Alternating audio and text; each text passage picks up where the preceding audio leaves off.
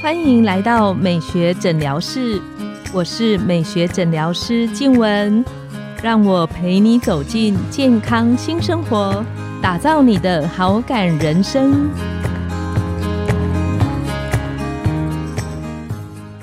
Hello，各位听众朋友们，大家好，我是你们的主持人静文，欢迎来到美学诊疗室，跟着黄医师聊健康，懂保养。上一集我们分享到静脉曲张啊，比方说我们在大腿的外侧看到一些蜘蛛网状的血管丝，或者是在脚跟的地方有一些静脉的凸起。那这些凸起除了不美观之外，还有可能在日常生活中造成我们健康上什么样的困扰？以前在门诊的时候，常常有朋友会问我说。我的静脉曲张需要治疗吗？那那个时候我们在马街的习惯都会把它转到心脏血管外科的医生去做进一步的评估。今天我们邀请到了一位心脏外科的女医师袁瑜婷医师。通常在外科系统的女医师都是非常 稀有的 存在。那袁医师他是前振兴医院心脏血管外科的主治医师，也是一位重症医学会的专科医师。他专精在静脉曲张的微创治疗，还有深层静脉栓塞的治疗。我们欢迎袁医师跟线上的听众打个招呼。Hello，各位听众朋友，大家好，主持人好，很高兴今天来跟大家分享关于静脉曲张的一些小知识。想要特别请问袁医师，就是如果像我们在临床上啊，很多朋友问我说，静脉曲张它除了不好看之外，什么时候应该要评估考虑需要做进一步治疗，还是可以一直都把它放着就好？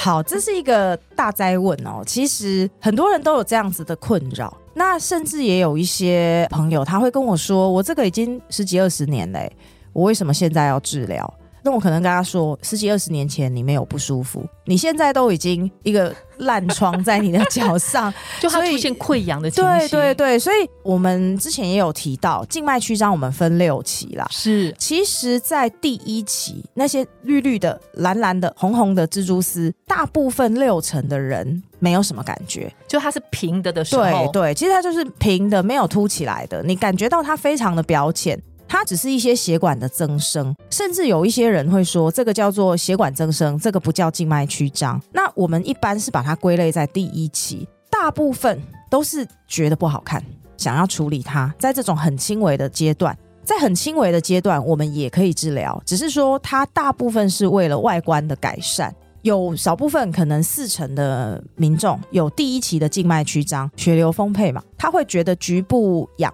那或者是会觉得酸，觉得胀胀的、怪怪的这种感觉。我现在很想把裙子撩起来，给原医师看。对，其实这种只要生过宝宝的妈妈。我觉得一半以上都或多或少有一些，那只是说他有没有困扰你。在第一期，我们一般没有很特别鼓励民众或是朋友一定要来治疗它，我们会说哦，你保养就好。是，甚至有人说我不想保养嘞，怎么样？那我就嗯，好吧，那就不要保养。对，那你就不要保养啊。那接下来他一定会问，那不保养会不会变严重？我说呃，应该会。病患就会说哈，那怎么办？它有可能会进展啦，只是因为这个东西刚好提到，它其实就是血管的松弛、血管的增生、血管它老化、血液堆积嘛。那它的确是会随着年纪越来越严重。是对，如果你在它没有困扰你以前，应该这么说，即便你到了第二期，你看到明显的凸起。如果你真的觉得它不困扰你，你真的不觉得脚胀，你真的就是没有感觉。我觉得也没有一定要治疗，所以主要还是以症状的表现。对，其实是以症状的表现为主。通常第三期以上，比如说开始脚肿，开始血液的回流不好，浮肿合并脚的浮肿，对，脚肿循环又变得比较差一点。对，就是已经影响到你的日常生活，然后因为你已经开始脚肿，这些血液的堆积，后面你就有可能会产生血栓致命的风险。比较重大的健康疑虑，所以一般来说啦，我们都会是在第二期以后，比如说你已经真的脚很胀，脚抽筋，站久了就是很不舒服，一定要坐一下，一定要把脚抬一下。这个时候你的身体已经告诉你说，它真的造成你的困扰了。这种情况，我们就会建议你尽快来治疗。那像之前呢，对于这个静脉曲张的治疗，只有很粗浅的认识，就是传统的做法，例如像是我们会跟病人会问我说：“那医生，我转过去之后，医生会帮我怎么处理？”我说：“你可能要问问他们专业的意见，可能会把血管抽掉，或者是打一种血管硬化剂。”那想特别请问袁医师，是现在好像有很多的术式是可以用来治疗静脉曲张的。嗯，那这些之间的什么时候我要考虑做微创的方式，什么时候我要用传统的手术，然后它的优缺点？基本上现在我们的发展已经非常的成熟，是针对静脉曲张的治疗，我可以说几乎百分之九十五以上你都可以微创。只是选哪一种微创方式？那我刚刚讲最轻微第一期，只是外观不好看。那外观不好看，我们可以做的事情打表浅的镭射，它是没有侵入性的，它就是在皮肤上面作用。它镭射打在我们的血管上，它会让血管收缩。那血管萎缩掉，你就会看不到这些蜘蛛丝。再大一点点的血管，我们它还会抓三 mm 以下啦。其实三 mm 以下。目前我们还是可以选择硬化剂治疗。那硬化剂其实是一个历史悠久的东西，对它其实三四十年前就有一点保守。对，因为因为怎么讲，它的眼是一个比较传统的做法。对对对，它的历史悠久，因为我们现在也做，那只是说它的配方一直在改进。最早我们以前老师可能会打高浓度的食盐水。二十三 percent 的百分之二十三的那种几乎是饱和的食盐水，那就是用这种很浓的食盐水去破坏我们的血管内皮，让它萎缩。那或者是有打酒精啊，或者是那种高浓度的葡萄糖液去让血管萎缩。同样，其实硬化剂的功能哦，到现在我们其实也有不同的泡沫型的界面活性剂的配方，它的作用。都不外乎就是我用一个东西，我去破坏血管内皮，是让这一个增生出来或者是多余的已经坏掉的血管被化学烧灼，它就呃会萎缩，萎缩之后就会减少这个逆流跟局部的不舒适。所以硬化剂现在还是会去使用，大部分我们会比较选择在三 mm 以下的血管。那像这样子硬化剂的破坏，会有可能呃造成周边组织皮肤的。发炎吗？基本上就是医生的手要很稳，医生的技巧啦。因为如果你把它打在血管里，它就是在血管里面作用。那有一些感觉血管是很细的东西，对，所以要打很准，要很精准的去注射。大部分都是在血管内产生一个发炎。当然，因为我们的针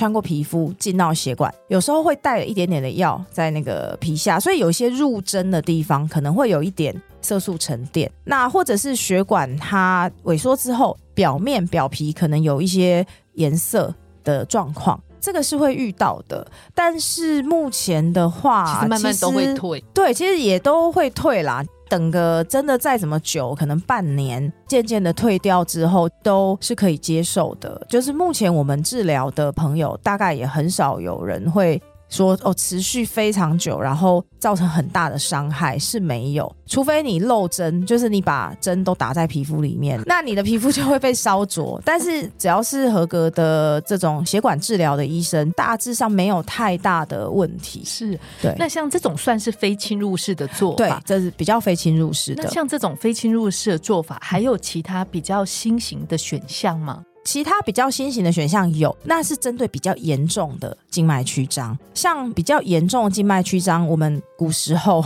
就是抽掉，对，就是抽掉，一直很难想象到底怎么从皮肤里把一条血管整条对全部抽出来。这个讲起来就是蛮暴力血腥的。好，我们这里对 马赛克一下，对对对，反正传统的治疗方式就是把整条血管比较严重的静脉曲张，它牵涉到我们的大隐静脉跟小隐静脉，它就是两条浅层的静脉，一条在大腿的内侧到小腿，另外一条从膝腘窝往下到脚踝的后面。简单来讲，这两条血管是最容易造成静脉曲张的主干。传统方式就是把它直接抽掉。那当然抽掉之后，第一个很痛，所以一定要全身麻醉手术。第二个恢复期，对，恢复期会比较长，因为皮下你一把它抽掉的时候，它的分支都会断掉，所以你整个皮下就是很严重的出血。然后再来一个比较讨厌的并发症是，像大隐静脉，它旁边有半形一条神经叫隐神经，这条血管整个抽掉，有时候我们就会伤到。它的隐神经，那这个神经受伤以后，这些病患他可能在未来几十年，他都会一直觉得脚上就是麻麻的、怪怪的，有一个麻木或者是不舒服的感觉，这样子。所以这个方式现在我们还是可以做，只是说选择的人真的是不多啦。是是，大部分都会选择微创的治疗方式。刚刚黄医师有提到，就有好几种。因为我有听到有一个名字很厉害，在我以前传统的印象里，我只有记得硬化剂。对，但现在有一个名字叫做超级胶水，听起来 听起来就很超级。超级胶水是这样，因为它真的是蛮酷的一个东西。它是二零一九年才进到台湾的，本来是美国的一个产品啦。它就真的是胶水，一种快干胶。然后我们从小腿。穿一个针，然后呃，就是穿一个小洞，穿一个小洞，然后我们就放一个很细的管子，伸到我们的大腿里面，是我们就可以沿着这一条疾病的血管，沿着它把胶水灌进去，然后灌进去之后，我们就压三十秒，它就粘起来了。因为以前古时候我们就是要把血管抽掉，抽掉它不存在就不会作怪嘛。那现在我们不抽它，那我们做什么？就是我们就把它粘起来。那你没有血流过去，你就不会再造成这些症状。那它粘起来之后，慢慢的，它那个凸起来的感觉也会跟着消失吗？对，它就会萎缩，因为凸起来的往往是分支。那你主干没有血流之后，分支其实就会慢慢的缩下去。所以超级胶水是一个比较新的手法，但是超级胶水也不是万能啦，否则现在大家就做超级胶水就好。它还是会有一些小小的缺点。但当然，它的优点很多，因为它马上就粘起来，所以后面不太需要再什么穿弹性袜让它效果持久啊什么的，粘了就粘了。那只是说，第一个是它是一个化学的物质，是它会留在你的身体里面，所以有一些人的体质，它会比较有一个过敏呐，会造成比较敏感的人会有过敏的反应。这种时候，我们就会用一些抗过敏的药物去治疗，通常都还是可以解决的。是大概百分之五的病人会有这样子的情况，透过一些消炎药、抗生素就 OK 了。百分之五感觉还可以接受，还可以接受的一个范围，因为其实大部分的人都还蛮 OK 的，做完的病人都很 OK。还有一种情况就是，如果你已经有血液的感染，就是你已经是静脉曲张，然后已经发炎，然后发炎到里面都已经有感染了，整个血液里面都有感染，我们就不太建议你在这种状况再放起来。对，然后而且你再放一个外来的物质在这个已经发炎的血管里面，就比较不建议。那像刚刚袁医师提到说，我们把它粘起来，那它会一直粘着吗？还是说，比方说三年、五年之后，它会再度分开？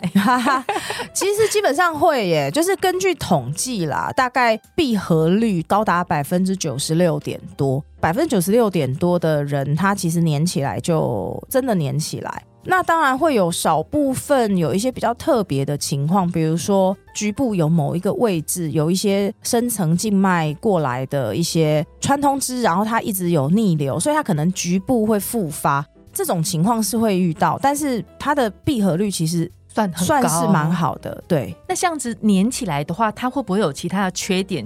它粘起来之后，可是它那个阻塞的情形还是一样持续。静脉曲张哦，它就是血管松弛，然后造成血液滞留在里面，是，所以它的血液本身流通性就不好。那它就是已经简单来讲，就是内部已经破坏掉的，所以它对于血液循环的帮助其实也不大。是我们主要百分之九十的血循哦，其实是在深层的静脉里面，不是在这种浅层的静脉。对对对，其实浅层的静脉相对来讲没有那么重要。所以，如果我们的深层血管是 OK 的，诶，所以我们做手术，其实这个问题很好。我们要治疗静脉曲张，我们都要确认病人的深层血管没有问题。有道理。对，如果你的深层血流是好的，那浅层基本上它就算是好的，它能够帮忙的血液循环也不多。是。那何况它现在坏掉了，所以它现在就只是扯后腿，我们就把它粘起来，反正你就血液不要过去，这样就可以了。而且这样可以治疗浅层表面的那个胀跟循环不舒服的那个感觉。没错，没错。嗯，我好像在查相关的资料的时候，还有嗯看到有一个叫做机械化学闭合法。哦，我我在想说，哇，现在进对，现在步很多。东西很多，以前只知道硬化剂跟抽掉血管，对，那这个跟刚刚的超级胶水嗯是一样的东西吗？呃，它不一样，它它也是会打东西到血管里，打硬化剂，然后它也是硬化剂的一部分。它是一个硬化剂的加强版，我们这么说，因为硬化剂我刚刚讲，通常我们治疗比较小的血管。三三 mm 三 mm 以下比较常见，这个机械化学法它是这样，它要配合一个旋转的头。那对，听起来还是蛮厉害的。它也是一个比较新的方式。我也是一样打一根针，然后送一条细细的管子是进到我的血管，然后呢，我在里面灌那个硬化剂。它开始启动的时候就很厉害，它就是会一直旋转，它会高速的旋转。旋转的过程中，它会在我们的血管里面喷硬化剂。所以一般来讲，你硬化剂你会让血管硬化，然后就萎缩嘛。可是因为血管很大，血管变大了，这么大，你光靠这个硬化剂可能力道不够。那这时候它到不了要对去的地方。，对，然后还有就是粘不住，因为硬化剂没有那么强力。这个时候你靠这个机械旋，转的它就是一边旋转，它一边也是破坏我们的血管内皮。硬化剂也会让它萎缩，旋转它也会让它萎缩，双重的作用之下，就会让这个扩大。而且逆流有疾病的血管，它就可以萎缩掉。所以它名字还蛮直译的叫机械化学。对对对，对，就是非常直译的，你看了你就知道它在做什么。所以它也是硬化剂的一种，但它是一个加强版。变形版，就是做主要的大血管的一种方式。这个的话，其实我们会比较常用。它最大的优势啦，其实是针对一些静脉溃疡的病人。我个人是蛮喜欢用在一些溃疡病人，因为如果你已经有很多的伤口，其实你不太适合再去做一些刺激的事情。那像比如说胶水，它这个化学物质其实本身刺激性就蛮强的，那我们也不太可能把它用在有伤口的地方。所以，像机械化学法，可能它这种旋转的喷头，甚至你今天表皮有一个伤口，它表皮正下方的血管，我们都可以用机械化学法去做处理它对，做闭合它。所以这样子，它能够让这个溃疡的消除是效果，我觉得蛮好的。是对，那最后想要请问袁医师，就是他做完手术之后，嗯我在想，所有的手术其实他都还是有后续需要的那个保养的方式，尽可能的把复发率降到最低。对。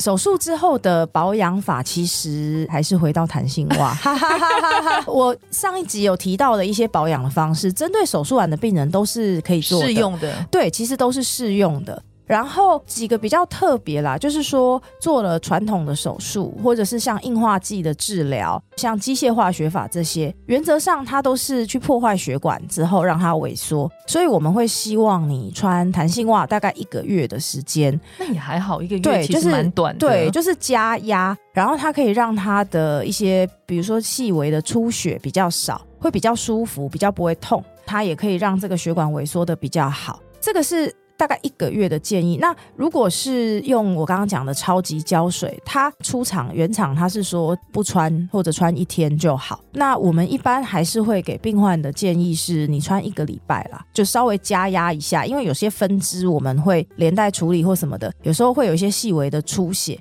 那加压的话，会让这个伤口好的比较快。是是，我觉得既然手术完，好好保养照顾，让它可以维持超久又好的效果，我觉得这个蛮重要的。对，也要提醒大家，因为做了这一些治疗之后呢，就会建议大家尽量短时间内不要泡温泉。哎，因为热胀冷缩嘛，那你都要把它缩起来了，那你再去泡个热水。对对对，那有病人很可爱，他就会说啊，那现在冬天我洗热水，我说其实也还好，因为你不是一直浸泡啦，嗯对你就是冲淋浴，这个我觉得差别不那么大。是是。对。今天我们非常谢谢袁医师非常精彩的分享。对，谢谢大家，今天我们的节目就来到了尾声，美学诊疗室欢迎再度光临，我们下次见，拜拜拜拜拜。